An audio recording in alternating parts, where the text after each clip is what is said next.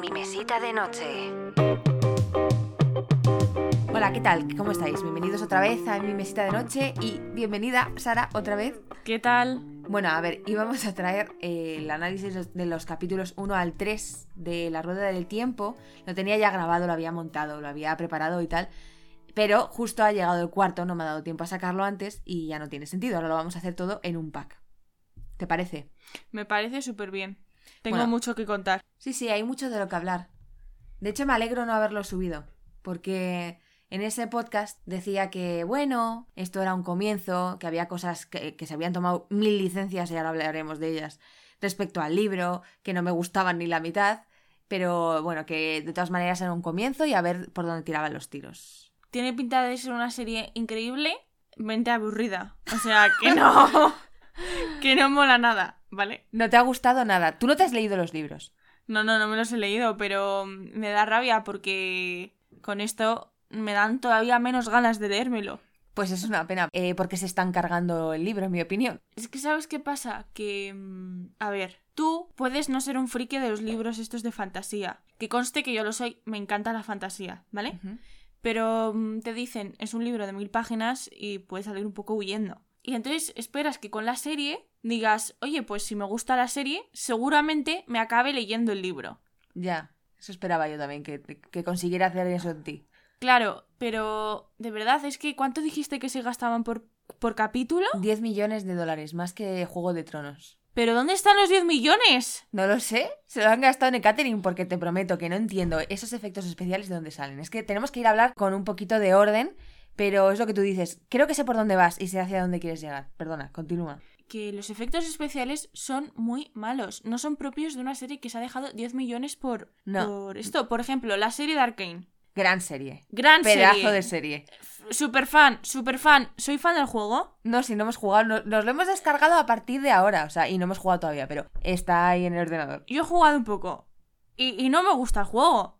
Pero está tan bien hecha la serie que a tanto a los más frikis como a los que no son nada frikis ha superado Juego de Tronos. En las más vistas, sí, en las más valoradas. A mí me ha encantado Arkane, la verdad. Y entiendo lo que quieres decir, que yo no tenía ni idea de este. O sea, sí he oído hablar de LOL para arriba, LOL para abajo. Pero nunca me ha llamado la atención ese tipo de juegos. Lo acabo de descargar, pero tampoco he jugado. Y aún así me flipa la serie. Pero con esta ha pasado al revés. O sea, el libro, los libros están bien, te pueden gustar más o menos, pero a ver, están bien montados, son muy complejos. Seas o no friki, me parece que, por una parte, a los que lo hemos leído, a mí personalmente me está decep- decepcionando muchísimo. Sí, mi hermana está muy decepcionada, que es un súper friki de, este- de los libros y tal. No, no soy súper friki de los libros. De Ah. hecho, no los he llegado a terminar todos, pero me he quedado muy adelantada. Pero de todas maneras, eh, lo estoy ahora releyendo porque digo, no sé, a lo mejor es que yo en su momento leí otra historia. Vamos a empezar por el primer capítulo. Vamos a analizar los primeros minutos, ¿vale? Vale. Ya comienza con una gran eh, con un gran discurso feminista de estos de ahora que dice el mundo está roto. Hace años unos hombres, eh, poniendo énfasis en que eran hombres, que nacieron con gran poder creyeron que podrían atapar a la oscuridad misma. Qué arrogancia. Cuando fallaron, los mares hirvieron, se hundieron las montañas, se quemaron ciudades y las mujeres de las Aes Sedai fueron las encargadas de recoger los pedazos. Mujeres santas, es que siempre estamos recogiendo los- desastres que hacen los hombres. Todas ellas, ellas, recordaban algo por encima de todo, al hombre que provocó el desmembramiento del mundo. Lo llamaron dragón. Ahora ese hombre ha vuelto a nacer. Atención al tema. No sabemos dónde ni de quién, ni si ha renacido como niña o como niño. Lo único que sabemos con certeza es que ese niño ya es adulto. ¿Cómo te quedas? A ver, aquí, aquí pasan dos cosas. En el libro, ¿vale? Te, pongo en contexto. Y además es muy interesante la perspectiva que puedes dar, porque tú no tienes lo que yo puedo tener, ese eh, conocimiento previo de la saga, y entonces puedes verlo en blanco, como un lienzo en blanco, ¿no? Y opinar directamente sobre el mensaje que están dando. Entonces, en el libro, el dragón, sí, fue un hombre y desmembró el mundo. Y se pone mucho énfasis también en que era un hombre y tal y cual. Es que ya de por sí el libro tiene carga feminista. Bueno, feminismo de, de- que llaman ahora feminismo. Por otro lado, el que el dragón renacido iba a ser un otro hombre, hombre, de sexo masculino, que podía acabar, terminar la faena, terminar de destruir el mundo, o bien salvarlo. Estaba destinado a eso, a escoger. ¿Vale? Entonces, tenemos un problema, Houston, que es una incoherencia. Sí. Si tú pones énfasis en que un hombre fue el que destruyó el mundo, porque era un hombre, ¿vale? Si eh, pones ese énfasis y luego resulta que estamos hablando de un libro que coge mucho de la religión hinduista, eh, budista y demás, de- con el tema de la reencarnación, ellos creen en la rueda del tiempo, que es tú te mueres, pero renaces en otra persona para poder intentar mejorar tu vida, etcétera, etcétera, estas cosas. Si ese dragón renacido luego dices que puede llegar a ser un hombre o una mujer, cambias totalmente eh, la trama y abres esa posibilidad, estás siendo totalmente incoherente con tu mensaje. Totalmente. Porque ahora de repente también puede ser mujer, entonces que, que no tiene importancia quién sea, que si ha nacido hombre, si ha nacido mujer, eso, eso no importa. Sí, ¿no? Al final, mm, el malo es el hombre, pero si renace mujer, Claro, ya no. Ya estamos hablando de una persona poderosa, ¿no? Que tal y cual, claro, como luego salvará al mundo, pues, pues fue una mujer la que, de, la que decidió bien, ¿no? Ah, cuando, claro. cuando le toca a ella, decide bien. claro, entonces, claro, ellos cuentan con eso, Teresa. Claro, cuentan con eso, por eso dicen, no somos incoherentes. Lo Eh. tenemos todo pensado, que pensáis que no vais a- nos vais a pillar por aquí, pero no. Mira, yo aquí ya pensé, venga, Teresa, respira hondo, aguanta un poco que esto No, es... a mí me pasa lo mismo, ¿eh? Sí, sí, que esto es el principio, a ver si mejora, que tiene que hacerlo, joder, no me fastidies. De hecho, es que es, es calcado además a cómo comienza El Señor de los Anillos con la voz de Novesta. Bueno, en fin, que es que tiene muchas similitudes porque el propio autor eh, se inspiró mucho en el, en el Señor de los Anillos, sobre todo en el primer libro. Bueno, pues esa es la primerita frase. Luego continuamos a Dos Ríos, que es el pueblo donde, de donde salen nuestros protagonistas. Magnífico pueblo. Me han dado ganas de entrar a vivir ahí. Con, con esos decorados de piedra de esta que de, de, el material- cartón piedra. De cartón piedra. No, ahora, ahora, ahora entramos en eso porque sí. Sí, y a mí también me llama mucho la atención. Es verdad que hay algunos escenarios que son espectaculares, ¿eh? Sobre todo paisajes. Vale. Sobre todo paisajes, lo que son sus escenarios. Claro, lo que ya está creado, ¿no? no lo que puedes crear tú. Sí, se han servido de eso. Los 10 milloncitos van ahí. Bueno, escucha. En el avión que sobrevuela los paisajes. Esos, esos planos son bestiales, ¿eh? Por encima, así, chachi. Está Sí, guay. sí, sí. Bueno, pero después dice, están en el círculo de mujeres, que son todas las chicas que se han hecho ya mujeres y ya pueden llevar trenza, y están en el proceso de eh, en el que Win se hace mujer. Entonces está haciendo Neinaiv la trencita, que es la Sí, me acuerdo, sí, sí, sí. sí, que es la Zahorí, la curandera del pueblo. Y entonces dice, le dice a ella, ser una mujer implica estar siempre sola y no estarlo nunca. A ver, tú, o sea, ¿tú crees que esto es implícito del sexo femenino? Eh, creo que por experiencia propia ambos sexos nos mm, sentimos muchas veces en soledad. Pero si es que la soledad es parte de la vida. Es que es tan absurdo. Es tan absurdo, tío. Y además digo, joder, macho, que me está, me está amargando la existencia. O sea, porque por el hecho de haber nacido mujer me voy a sentir sola. Claro, es que Voy a es- vivir sola. Todo es como que caen en, en contradicciones continuamente. Y es cansino. Y al final ya entra risa, ¿sabes? No, y ¿sabes qué pasa? Que tú esperas una gran serie, ¿vale? Parece que estamos, estos meses han salido series así como, bueno, no tan buenas, pero tenemos el ojo de halcón, por ejemplo, que Eso acaba de salir ahora. acaba de salir, parece interesante, tal. Y dices, esto era el gran anuncio, ¿eh? Esto era como la gran serie de Navidades. Exactamente, en Navidades siempre salen las mejores series. Y oye, y te empieza ya con estos líos mentales que dices, que me dejes en paz. Sí, que no vengo aquí a, a ver eh, una o sea, a que me mandes mensajes de, de una ideología. O sea, vengo no- a disfrutar de un mundo fantástico, punto. Exactamente, que llego del trabajo, que llego de la universidad y lo único que quiero es el cerebro plano, no que tú me empieces a filosofar con cosas que no me interesan, porque, porque son incoherencias. Son- exactamente. Bueno, pues eh, bueno, ya de ahí pasamos a conocer al resto del pueblecillo. Un pueblecillo muy majo, sí, sí, unos decorados espectaculares. ¡Guau! El AliExpress ha tenido grandes papel. encargos, mucho, mucho trabajo. Bueno, Los aviones o lo que cuestan 10 millones. pero el caso, que los personajes principales están totalmente cambiados. ¿Para que, te- para que no vamos a engañar? Mira, para empezar, Matt. O sea, están. El trío Tralara es Matt, Perrin y, y este Rand. ¿Vale? Sobre todo Rand. En el libro el protagonista es Rand. En la serie la protagonista más, más que nada es Moraine. Moraine. Moraine. Sí que además, bueno, a ver, en el libro es súper protagonista, pero a la vez está en un segundo plano. Ella va haciendo sus mm, cositas porque tiene unas intenciones ocultas, pero vamos, no es que esté, no es que sea a quien seguimos en, en primer plano, ¿me entiendes? Ya. Pues Matt, para empezar, sus padres no son pobres, ¿vale? No vive en la mierda. Vive como el resto de los de allí. Es un pastor, o no sé, no sé si era un pastor, pero vamos, que se dedica a trabajar en el campo. Que vive bien, vaya. Que vive bien, es una vida bucólica, muy chachi, muy placentera, muy, muy sencilla. Lo que queremos todos. Lo que ahora toda persona de ciudad busca, ¿no? Pero el caso, intentan darle como un fondillo para que tenga ciertas. para que entiendas por qué roba o por qué tiene ese carácter. dices, no, claro, es que tiene una familia que tela.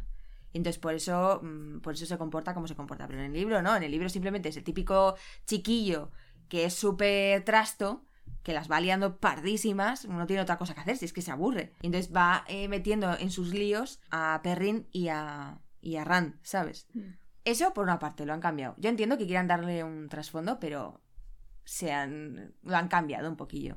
Ya, a ver, si es que si fuera el único cambio. ¿Para ti te gusta? O sea, tú cuando ves a, a Matt, No, ¿sabes es que, quién es Matt? Es que de verdad, es que no me atrae ningún personaje. O sea, la única que me atrae más es Moraine. Sí, esa sí que está, pero porque tiene una pedazo actriz. Y aún así le falta. Pero el resto, de verdad, es que no, no, no llega, no llega, no cala. No tienen. ¿Cómo se dice esto? Fondo. No, no tienen Carisma. chicha, no tienen carisma, sí. Luego, eh, Perrin no está casado, ¿vale? Mira, aquello sí que ya es un cambio demasiado de no está casado.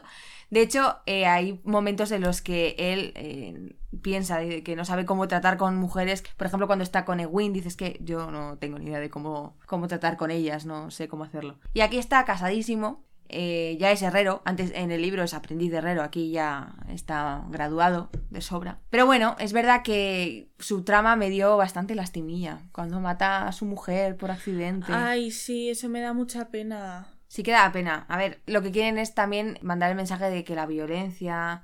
eh, porque justo es la mata cuando está ensañándose, en plan, Sí. ya estaba muerto el trolo, que sigue, sigue. También te digo Daño que colateral, su mujer. también te digo que vaya, estaba justo detrás. Sí, O sea- no se te ocurre otra cosa que mirar a ver cómo lo mata, ¿no? En plan, a ver, mira. Pero, pero vamos a ver si, ¿qué es lo que te dicen cuando tienes a alguien delante con un martillo? Oye, ponte más atrás que te voy a dar. Pues esta se pone, esta se pone, casi, Esta quiere mirar. quiere mirar, casi se pone a olerle el aliento en la nuca. No, no, pero a ver, es un poco exagerado, pero eh, que sí, que sí, que no tiene tampoco mucho sentido. Es otro mensaje, otra metáfora, ¿no? Que nos dejen de historias. En fin, escucha, el asalto de los Trollocs a los ríos. Hablemos de los efectos especiales más a fondo. Trollocs, ¿Disfraces? del AliExpress. no, pero real. Es que yo no sé, o sea, me parece como sacado de una película mucho más antigua donde empezaban a disfrazarse de, por ejemplo, el planeta de los simios, que es un tío al que le han pegado pelos eh, por todo el cuerpo. Sí, Y luego tiene como un petillo así y tal. Pues lo mismo han hecho con estos. es que es literal. No me da sensación de, Dios mío, qué miedito. Un monstruo. No, a mí me parece desagradable. No, a mí sin más pienso, tío, es- está sacado como de otros años. Estoy completamente de acuerdo. No, no, es que mm, lo has descrito bien. O sea, no puedo añadir nada. nada, nada. Pero es que el CGI en general me parece tremendo. Los fados sí que me han gustado, esos que no tienen ojos y tal. Esos están muy bien Eso sí que me ha dado más así... Cosita. Sí. Son como los Nazgûl 2.0, Pero siguen imponiendo, ¿eh? pero imponen, imponen. Eso me ha gustado. Tampoco es que hagan mucho, simplemente Están llaman, llaman a los Trollocs y ya está. No, ver, de momento está- no han actuado. No os esperéis nada. Están por ahí. de- eh, aparecen un segundo. Pero oye, le, da, le añade valor. Luego, eh, la magia de Moren, cuando se ven los hilos, el poder único. Sigo pensando lo mismo. nada más que añadir. ¿Que dónde están los 10 millones? Si es Que, que ¿A dónde os los habéis llevado? en el catering, como dice mi hermana, ¿eh? No, Habéis no. papeado. Es bien gordos que os habéis puesto. Bueno, los decorados ya hemos hablado de ellos. Y las vestimentas, que esto me has dicho tú. Incluye no en el guion. Mete las vestimentas. Bueno, pues venga, es tu momento para reivindicar. Gracias, lo estaba esperando. A ver, con esas vestimentas, yo le decía antes a Teresa, le decía, mira, es que eh, me parecen todos unos pringaos con esas vestimentas. Unos pringados. Unos pringaos, de verdad, o sea, esa ropa como... A mí es que me parecen sacados de, de teatro, en plan vestimenta de teatro. Sí, en plan de... Caricaturizados. Totalmente, en plan de... ¡Ay! ¿Tengo que hacer de mago? Pues me cojo la típica túnica... ¿Vale? La típica túnica azul y... eh, No, es que ya va de azul, porque es que, claro, tú no te has leído los libros, pero eh, ellas son como Hogwarts, se dividen en casas, ¿no? Esto es, mu- esto es anterior a Hogwarts. Y entonces cada, cada color representa eh, un, como un cariz, un cariz, bueno, o sea, hasta luego. Como los... eh, Carisma. Un carisma, sí, algo así, de, de las Aes Sedai. Va, bueno. Pues roja o azul o verde, lo que sea. ¿Vale? Pero me cojo la capa. O sea, ya está. Y, y, y los campesinos. Pues me cojo un jugón de estos. Es que es así. El jugón, sí. Eh, en fin. Poco No, más que No es profesional. O sea, a ver, es profesional. Pero, joe, que estamos en el siglo XXI, Es ¿eh? como, yo me, a veces me da la sensación de estar ante un escenario de teatro, pero también en eso, en los escenarios, en los planos, a veces cuando se echa para atrás la cámara y ves la torre y dices, pero por favor, o sea, eh, por detrás seguro que está eh, sujetando un- una barra de madera al cartón. Literal. Es que sí, sí, sí, sí. O sea, No nos vamos a detener más en esto, pero hay una cosa que tengo que decir. Nila. Sí, no, desde luego no me lo pienso callar. Cuando están eh, luchando contra ellos, bueno, luchando más bien corriendo como pollos sin cabeza, es normal, es el caos del- de la batalla, no has visto nunca un bicho de esos y no sabes qué hacer. Bueno, a cabo de unos minutos a la gente se le ocurre volver a casa o encerrarse en algunas donde pilles, ¿no? Pues hay un momento en que en todo ese caos, que no hay organización, que cada cual hace lo que puede, ¿no te acuerdas que hay una escena en la que eh, un círculo de mujeres rodean a un Trolloc, cogen a, eh, los apechusques que hay por ahí y se ponen a empalarlo? Sí, sí, sí que me acuerdo. sí, no hay sí. ni un hombre, eh, son ellas. Mujeres unidas jamás serán vencidas. Uno piensa, vamos a ver. Es que cuando, cuando eh, metes este tipo de mensajes y lo haces totalmente irreal, un escenario que no se da, o sea, que no es posible, no están organizados. Cada, cada cual estaba a su rollo, intentando mm, salvar o a los suyos o salvar su propio pellejo. Y de repente estas se han puesto de acuerdo, no sé cómo ni de dónde estaría cada cual, y ya se han puesto a rodearla, han sacado los palos, mm, no sé, No, no, no, mira, si es que mm, de verdad. vamos a ver, y además, ¿por qué no ibas a querer tú la ayuda de un hombre? O sea, ¿por qué ese rechazo tan frontal? Son extremos. ¿No quieres al revés que haya una confluencia en plan que ambos luchemos Iguales. por lo mismo? Claro, ¿no? Me parece lo más lógico. Pues Sí. no, oye, alergia, no podéis entrar. Tengo que decir una cosa sobre esa escena. En el momento en el que entran los Trollocs, el pánico de la gente, yo sí que, yo sí que lo sentí. Ah, mira qué bien. Sí, Esta- estuviste en tensión. esa urgencia de entrar, de huir, de no sé qué, está muy bien hecha. Para mí. No me sé. alegro que podamos decir algo positivo. Va, yo creo que ya hemos mm, machacado suficientemente este capítulo. Vamos a pasar al segundo. A ver, dejamos a los personajes. Cuando Moraine les dice que tienen que irse, cosa que también cambia, ¿vale? En el libro no les dice por qué. Simplemente les explica que si se quedan ahí, van a venir toda la marea esta de Trollocs y va a arrasar con el resto de la aldea, porque los están buscando a ellos. Y que les tiene que seguir, o sea, que a partir de ahí tienen que seguirla para poder salvarles. Aquí directamente Moraine, de ser esa mujer que tiene su propia misión, que no le importa hacer lo que sea, evidentemente no es un alma caritativa que viene a salvar a tres chavales. Claro, y si lo piensas, eh, ponte en el papel de los campesinos. Dices, joder, qué oportuna que, que esté em, de repente por ahí. ¿Sabes? Ya, sí, que aquí, ¿por qué apareces aquí? En el libro es mucho más... Ella se hace pasar por una especie de mujer que va recopilando historias y entonces va investigando a cada chico de pueblo que tiene esa, edad, los 20 años, tal. Y entonces va averiguando quién puede ser el dragón renacido. Pero jamás, o sea, no jamás, perdón. En esos momentos, y hasta mucho más adelante, no les explica por qué eh, les quiere salvar. Ella tiene la misión de ayudar a salvar el mundo. Y por eso piensa que el fin justifica los medios y hace todo lo que hace. Eh, En la película no, directamente, oye. Eh, además va diciéndole a todo el mundo, mostrándole a todo el mundo que ella es Aes Sedai, con el anillo en la mano, enseñándolo en alto. Y no es así. De hecho, intenta que nadie sepa lo que es porque en este mundo están muy denostadas. Nadie quiere tener nada que ver con ellas. Dan como miedo, ¿sabes? Son como, pues eso, las brujas que quemaban la hoguera, pues más de lo mismo. Entonces, se las lleva, se los lleva. Van todos en camino. Empiezan a, a viajar todos juntitos. ¿Tú crees que en esa situación estás tan tranquilo? A ver, claro, es que en el libro hay momentos en los que tienen que salir pitando, sin mirar atrás, sin dormir. Le falta acción. Le falta acción, sí. Hay momentos que dices que me estoy durmiendo. De verdad que quiero que me guste, pero es que me Eh, estoy quedando frita. Es muy aburrido. Es muy aburrido, de verdad. Es que no solamente ya es el tema de que se salta muchas cosas del libro, Se las inventa, las cambia. no solamente que los personajes, que esto es un gran fallo, no están bien, que no tienen personalidad suficiente. Sí. Y luego además es que las escenas son súper aburridas, de verdad. Mm, me dan ganas de hablar con el director. A mí hay veces que me gustaban, ¿eh? Lo que pasa que reconozco que digo, me falta un poquito de acción, de tensión, de pasarlo mal con ellos, decir, oye, que, que te están persiguiendo aquí unos... eh, y que nada. son 40 minutos. Que 40 minutos. No, verlos- es casi una hora de, de capítulo cada cual. Peor me lo pones. Bueno, pues llegan al embarcadero de Taren. Y aquí vemos en acción a Moraine. Aquí ya empezamos a eh, ver la. O sea, es que no es que... Es un personaje también un poco despiadado porque, lo que he dicho, el fin justifica los medios, pero a su vez sí que creo que está ahí muy bien plasmado que es una persona muy determinada, o sea, que va con mucha determinación. Muy práctica. Es muy práctica, sí, justo. Una persona que no te va a decir por qué está haciendo lo que hace y a su vez te va a meter en sus líos y te vas a- no vas a poder salir de ahí, que es lo que también les pasa a ellos, que constantemente intentan huir de eso y no pueden. Son las, las cosas que hacen las Aes Sedai, ¿no? Tienen sus propios... Vamos, que tampoco es muy sincera. No, claro que no. Y de hecho es un contraste porque ellas no pueden mentir. Si dicen una mentira, mueren. Lo que pasa que aprenden, gracias a eso, aprenden muy bien a cómo usar las palabras. Joder. Entonces eh, aprenden a tergiversar las cosas si- eh, diciendo medias verdades, sin dar todo el contexto o diciendo cosas que te pueden inducir a error. O sea, que son sagaces, ¿no? Sí, son muy astutas. Sí, sí, además más Moraine que es más callada, las demás le tienen envidia porque va como de... Un poco de Queen por la vida. ¿o Sí, va de Queen por la vida, correcto. La has descrito perfecto. Y entonces les toca descansar, van a la hoguera esta, o sea, bueno, van a- van a la hoguera, están a hacer una hoguera. Ran empieza a preguntarse cuál es su papel en este mundo, por qué están siguiendo a esta tía, Claro, ¿por qué está ahí? o nos cuentas ya que por qué nos quieres o yo me, que me planto. Es que Ran, aparte de perder bastante protagonismo, pierde mucho carácter. En el libro también se enfrenta muchas veces a Moraine y es parte de, del puntillo, del Sí, ¿no? salseo que hay ahí entre ellos, que dices, de, tío, me gusta cuando se enfadan los dos.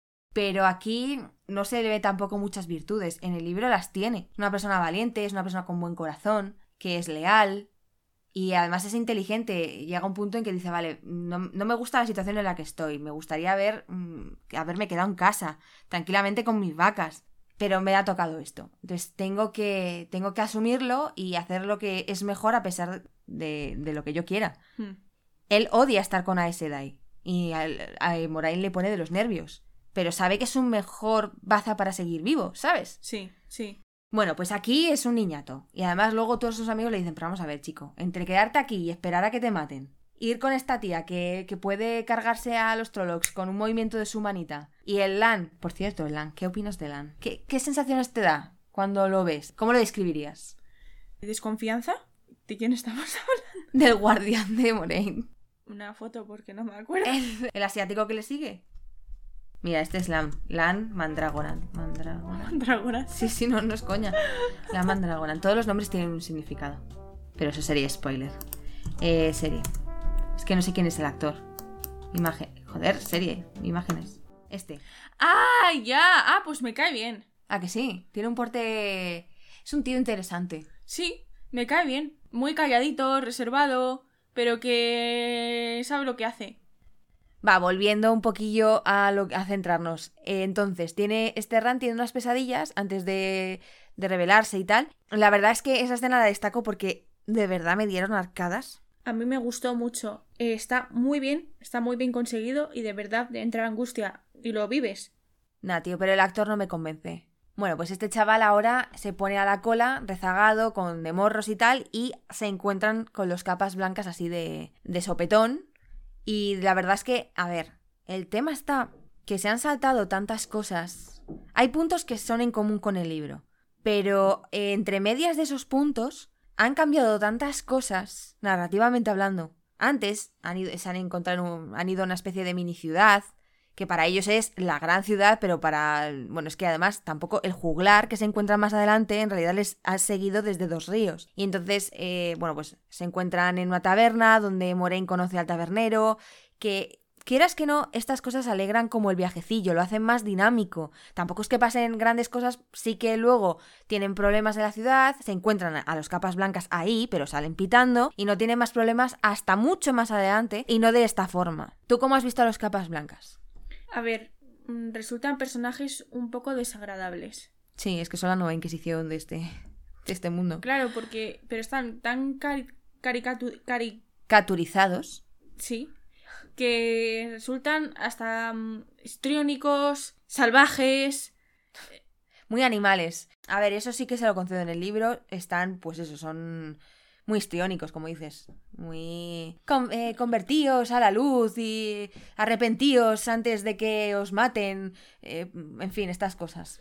Nada, total, que después de no pasar casi nada de tensión, pero bueno, conocer a esta gentecilla que más adelante seguro que tiene mucha más importancia, eh, básicamente tenemos una escena de problemas de parejilla entre Rand y Egwin, sin más ni más. Y ahora resulta que este Perrin está herido, no quiere decir nada, y a su vez Moraine, que oportuna Bruna, pues eh, se queda inconsciente justo cuando llegan los Trollocs, que están a puntito de cogerlos, y Moraine antes de, bueno, en sus conversaciones con Lan y tal, le dice que ni de coña pisen Sagaz Logoth, que es como un sitio maldito. Era una grandísima ciudad antes de mm, que decidieran no ayudar a otros pueblos que estaban siendo atacados y a partir de entonces pues sufre una especie de maldición eh, y está sumida en la oscuridad, no hay ni pájaros, no hay nada, está deshabitadísima, salvo por un personajillo que aparece en el libro y que se ha encargado de la serie y de hecho sé que provoca al final que Matt se lleve la daga pitando y eh, en la serie lo que ocurre simplemente es que como Matt es el rey del oportunismo, se encuentra el cofre por ahí, se lo lleva y entonces ocurre eh, que se desata el espíritu, lo que sea de ahí, y entonces es como una especie de brea que deshace eh, al caballo. A mí me ha encantado. O sea, quien lo toca se convierte en piedra y se deshace. Más bien se deshace, sí. Se deshace, sí es como, como petróleo, es como si, si les, se les pegara y les desintegrara. Sí, sí. Muy interesante. La mejor parte, los escenarios me han encantado. Me parece que sí que la ciudad eh, estaba como majestuosa y que sí que se ve esos. Mm, este es del pasado, ¿no? Sí. Se nota que ha sido una gran ciudad, que algo ha pasado muy importante allí y que lo ha convertido todo en nada, en, en una ciudad abandonada. No, no, esa escena a mí me ha gustado muchísimo y se pasa muy rápido. Se pasa muy rápido y además da angustia. Ahí sí que dices, me mantiene en vilo. Sobre todo cuando, bueno, cuando van a saltar, que, joder, que, que en ese momento, no sé si te ha pasado a ti, pero yo me preguntaba, ¿yo sería capaz de saltar? Sí, yo también lo he pensado. Mm, fíjate que no lo sé. Al final, yo creo que por la propia adrenalina ni, ni, te lo piensas ya. Llega un punto que dices, mira, es que por mi vida, si voy a morir, pues al menos intentando salvarme. Claro. Mm. ¿Sabes? Pues así termina el segundo capítulo, literal. Y ahora vamos a analizar el buen tercero. final de capítulo, buen final de capítulo. Buen final, así debería ser toda la, la serie. Empezamos el tercer capítulo. Sorpresón. Ninaid no está muerta. ¿Qué cosas? ¿Qué cosas?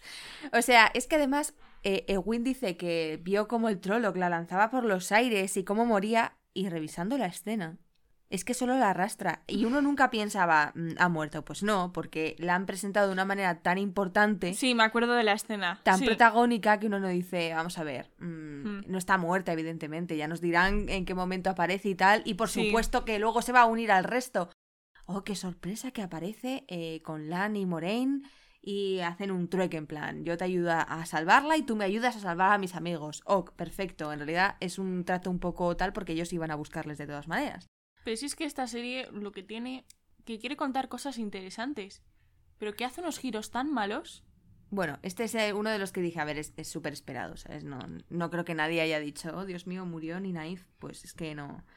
En fin, que luego nos vamos a esta trama es como que ya está hasta el fin justo el último minuto del capítulo no nos vuelves a ver porque prácticamente Moren está enferma y básicamente es pues eh, tú me ayudas yo te ayudo que sí que no y ya está y luego está por una parte Perrin y Egwin por un lado y Matty Rand que básicamente este básicamente otra, otra vez este capítulo se podría llamar aprendiendo, aprendiendo a madurar, aprendiendo lo duro de, la madurez. ¿Por qué? Porque ya no tienen la protección de la SDI y de su guardián, ¿vale? Pobrecitos, joe, mis niños. Con lo insoportables que son, ¿qué van a hacer? Pues aprender a mm, llevarse bien, porque, bueno, Perrin y Egwin sí que son más amables, se llevan mejor entre ellos, es como eh, caracteres más tranquilos. Y porque son más tranquilos y tal, pues van así de tranquis. Les van guiando los lobos, Aquí se han saltado muchas cosas, porque en el libro eh, Perrin se encuentra con una especie de hombre lobo que le va guiando y le dice que él también puede hablar con los lobos y él se niega, en plan, eso no puede ser y tal. Bueno, pues eh, se lo han saltado. se han saltado, directamente se encuentran con los Tuatan, que básicamente son los gitanos de la vida, de toda la vida. Entonces allí intentan convencerles de que se unan a la filosofía de la hoja. A ver, básicamente la filosofía de la hoja lo que dice es nunca utilizar la violencia aunque nos estén atacando, ni siquiera en defensa propia. ¡Ah, joé! ¡Qué inteligentes! Sí, súper inteligentes. Ya sé por qué. ¿Cu- ¿Cuántos son en el pueblo? O sea, en plan, son muy pocos, ¿no? No, no, la verdad es que han conseguido reunir a mucha gente a traerlas, ¿eh? Eh, qué curioso. Eso es una buena. Eso es, claro, ¿cuántos deberían quedar? Se tendrían que haber extinguido hace ya tela. Pero bueno, al, al margen de eso es que Es aquí te das porque cuenta esa filosofía es la clave, Teresa. de la vida totalmente. Es que, a ver, aquí te das cuenta de la, la treta que han hecho con el tema de, de Perrin y su mujer. ¿Por qué de repente la tienen casada? O sea, ¿por, qué- por, por qué de repente están casados y por qué él se carga a su mujer? La gitana que como que dirige un poco el cotarro le dice, tú después de utilizar ese hacha te sientes mejor, eh, tu vida ha mejorado y tal. Y entonces él, él recuerda ese momento en el que mata a su mujer por accidente, pero eh, en un momento de ira desaforada y tal, ¿no? En, la, en el libro, él se toma un poco, en plan, a ver, me parece ok. eh, la verdad es que pienso que sois un poco retardes, pero sinceramente, yo si a mí me atacan, pienso atacar, pienso devolver el ataque, ¿sabes? Hmm. Luego ya, conforme mm, va involucrándose más en esto y va teniendo más enfrentamientos con, Spa- eh, con el H y tal, sí que dice, joder, ojalá nunca hubiera salido de los ríos, ojalá nunca la hubiera tenido que utilizar. Hmm. Y ahí es cuando otro personaje le dice, "Eh, es un buen camino este, porque mientras no quieras utilizarla, todavía conserva el hacha. Cuando tengas ganas de utilizarla, entonces es cuando tienes que deshacerte de ella. Bueno, pues esto no se desarrolla de esta, de esta forma con, con tiento, con madurez, con que vayan pasando cositas, no, directamente él, pues esto, ¿no? Se han inventado esta trama. Otra cosa de, las de algunas series, no solamente esta, que yo no entiendo. Los personajes a veces tienen. Bueno, los personajes a veces no siempre tienen una evolución. Una persona se vuelve mala, pero. Pero poco a poco, ¿sabes? No. Hmm, Tomando decisiones to- de... tomando decisiones, claro. Oye, pues últimamente, las series que yo he visto, los personajes en, en una escena son de otra manera ya. Ya, sí, sí. A veces de repente cambian totalmente, porque sí, sin haber. sin haber tenido un camino. Bueno, pero sin más, ¿no? O sea, está bien. Y esto es básicamente lo que hacen ellos dos. Vagar por ahí con estos, a su, a su abrigo, eh, bailar, comer, reír. Eh, Win conocer a un chico guapísimo, que la verdad es que menudos ojazos que tiene. El tío este, no, no, es flipante. ¿Tú te has dado cuenta? Sí, sí, sí, sí. Son unos, ojo- unos ojazos. Bueno, pues eso es básicamente lo que hacen ellos. Luego Matt y Rand eh, son los más cascarrabias, los que están más... Jo, los que están todo el día discutiendo. Sí, todo el día discutiendo, reticentes, en plan, ¿por qué no podemos volver a casa, tío? No te enteras de nada. Y bueno, al final acaban en una especie de poblado, la mar de sucio. Eh, no conocen allí la ducha, pero son muy amigos del alcohol. Viven entre suciedad, entre mugre. Y resulta que la tabernera es una amiga siniestra. ¿Sabes lo que es un amigo siniestro? Eh, sí, claro. Bueno, a ver, por el nombre ya es bastante recurrente, pero básicamente... ah, ¿Pero por qué digo básicamente todo el día? Lo que, lo que esta tía mm, le ocurre es que en, en sus sueños, el oscuro, porque en, este, en esta saga los sueños muy, son muy importantes. ¿vale? Interesante. A través de ellos, el oscuro eh, va intentando llevarlos a su lado. Sí, a su Va- lado oscuro. correcto. Y entonces, eh, bueno, pues a esta tía le ha conseguido convencer, le está susurrando en sueños que los mate. Y eh, luego le dice a Ran que en realidad no le iba a matar, que el cuchillo que lleva en la mano no era para disuadir. ¿eh? Era para llevárselo porque quiere que hable con el oscuro en persona, que ella solamente hace de mensajera. Mensajera con un cuchillo. Sí, bueno, pero escucha, que el- la, la muerte sí que está bien. Es muy eh, efectista, es una escena así como más impactante. Impactante. Sí, eh, aparece Tom Merrilin, que es el juglar que eh, desde el principio en los libros tiene muchísima importancia. Y aquí es más un delincuencillo, eh, encima con mm, la capacidad para dar clases de moralidad, cuando les ha robado lo poco que tenían a, estos tíos, a estos extranjeros, porque para Matt y Ran para ellos son extranjeros. Bueno, tiene ese halo de misterio porque les acompaña y nunca sabes por qué, pero a la vez eh, ha perdido muchísima historia. Y ha perdido... Realmente es el que les ayudaba a mantenerse unidos, a estar contentos, o sea, dentro de lo que cabía. porque les ayudaba pues eso con historias, les contaba cómo había sido el mundo y tal. Y aquí no, aquí directamente es un hombre que no sabes muy bien de dónde sale, que pierde ese, ese carisma que tenía, ese humor, esa vanidad, se comportaba así como, pues eso, como un juglar, pero de alto rango, ¿sabes? Muy pro él. Y aquí, bueno, pues es más una persona que no sabes qué va a hacer. En el libro sí que tiene también una intención, pero es buena, proteger a Mati Rand de las Aes Sedai. No voy a decir más, porque si no te has leído el libro, pues sí que tiene spoiler. El final del capítulo es la aparición de Logain, que has visto, ¿no? Es el actor este español Álvaro Morte. Sí, me acuerdo, me acuerdo. Se ha pasado de Netflix a Prime Video, a Amazon. Que es el falso dragón. Todavía no sabemos qué es eso. Buah, bueno, las últimas escenas. No, es la, es la última escena literal. En, aparece enjaulado, se lo han, lo han conseguido. Ah, claro, porque, claro, Aes Sedai y pues se lo llevan a, a la sede a Mirlin para que juzguen si lo amansan o no. Es decir, si le quitan el acceso al poder único o, o qué hacen con él. Moraine, como no, como siempre, muy oportuna Bruna, se despierta y ahí acaba con ese cliffhanger que dices, oh Dios mío, es que no puedo aguantar hasta el viernes siguiente. Mentira, puedes aguantar y perfectamente. totalmente, de hecho pensé, bien, ya me puedo ir a descansar. Es un peñazo de serie, sinceramente, a mí no me gusta. Pero, fíjate, eh, yo después de estos dos últimos capítulos pensé, va, hemos visto tres horas, eh, no ha pasado, no ha habido muchas escenas impactantes o eh, emocionantes, y ni siquiera la banda sonora se atisba, vamos, muy poquito. Ni los personajes ni la trama, nada convence, pero aún así puedes ver potencial. No, sí, potencial lo tiene, pero no lo aprovecha. Pero claro, ahora va a llegar el cuarto capítulo, que es el que vamos a analizar en otro podcast, porque si no esto se hace súper largo, y termina cargándose la trama. Si quieres saber por qué, tú me vas a acompañar en el siguiente, que sí. Sí. Por supuesto que sí. Yo tengo que denunciar a esta serie. Tú haces de más hater que yo. Soy súper hater. yo todavía tengo esperanzas, pero después de ver el cuarto es que madre mía. Se, han, se han cargado. ¿Cuántos es, capítulos es otra rueda del tiempo, es la versión de ahora de la rueda. ¿eh? ¿Son seis, capítulos? No, son ocho o nueve. Madre mía, pues no sé si te voy a acompañar a todos, ¿eh? Lo mismo te pierdo en mitad. Pero bueno, nada, que ahora sacaremos el cuarto enseguida. De hecho, va a ir uno detrás del otro.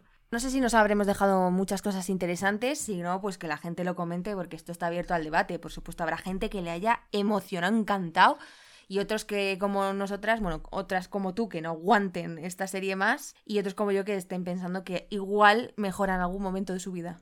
Y los haters, por favor, avivad la llama de los comentarios. Tú quieres salseo. Yo quiero salseo. Esta serie no la aguanto. Bueno, es que en realidad Mm, lo, guay sería eso, que la gente dijera otros puntos de vista y otras cositas en plan, mira, es que a mí lo que menos me ha gustado es esto otro. Que se nos han podido saltar cosas. Sí, seguramente lo que menos guste sean los gráficos, el CGI y todo eso, y los escenarios. Sí, puede ser. Y, la vestimenta, claro. bueno, pues con esto yo creo que ya nos podemos despedir. Eh, ya sabéis que estoy en todos los, todas las plataformas de podcast en mi mesita de noche. Y nada, espero que por supuesto tengáis una buena semana eh, y que nos sigáis en este camino que vamos a recorrer con la serie, analizando cada capítulo a partir de ahora de uno en uno. Y nos despedimos con el lema, que tú ya te lo sabes. Sí. El, mundo ya es suficientemente deprimente como para no aprovechar la mejor vía de escape, la literatura. Muy bien.